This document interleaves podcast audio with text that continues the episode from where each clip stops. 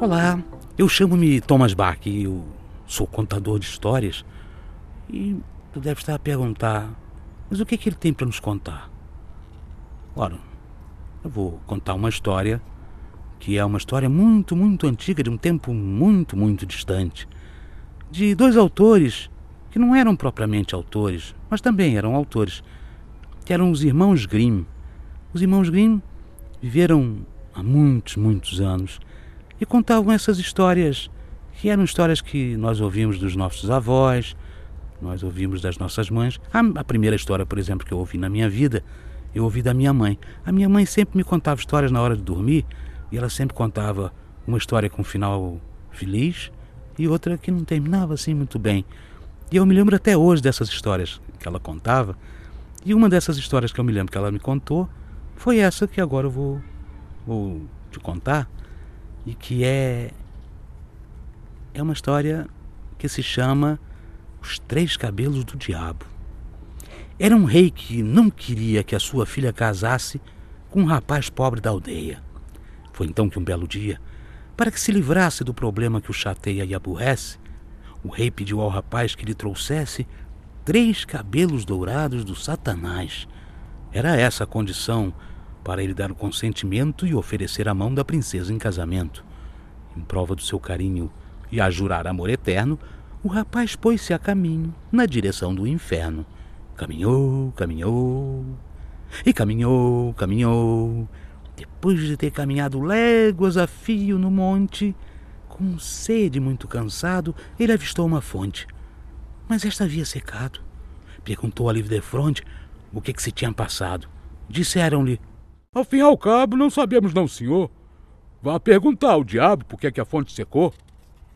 O rapaz seguiu em frente, até que viu de repente uma árvorezinha de maçãs douradas e que já nem mais folhas tinha e com as pontas ressecadas. Naquela tarde de inverno fazia muito frio e a caminho do inferno o rapaz foi dar num rio.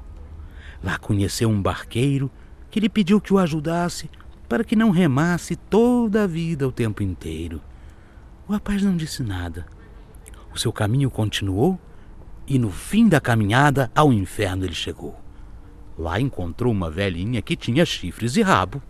Era a vozinha do dito cujo diabo.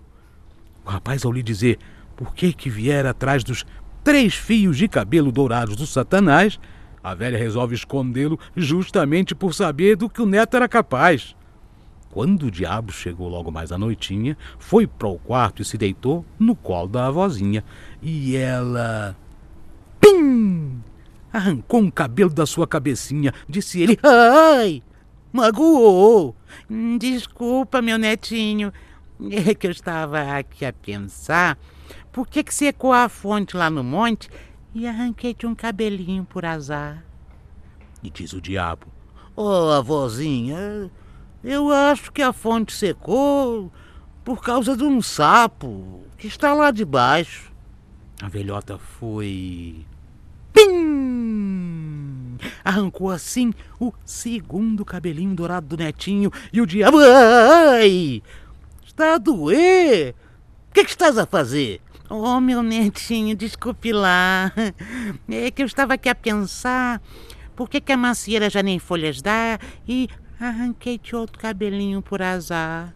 É por causa de um rato, avózinha, que rói as raízes da árvorezinha. Agora vou fazer-te um apelo. Não me arranques mais nenhum cabelo. Claro, meu netinho. Fica sossegadinho. Queres ver como eu resolvo esse problema ligeiro? Então foi. Pim! De novo arrancou o terceiro cabelo do diabinho e ele. Ai! Tem dó! Mas o que foi dessa vez? Dos meus cabelos, a avó arrancou-me já uns três. Desculpa, meu netinho. Foi sem querer. É que eu estava aqui a pensar numa maneira de fazer o barqueiro parar de remar. Arranquei-te outro cabelinho por azar. Então respondeu o Demo. É simples, avózinha.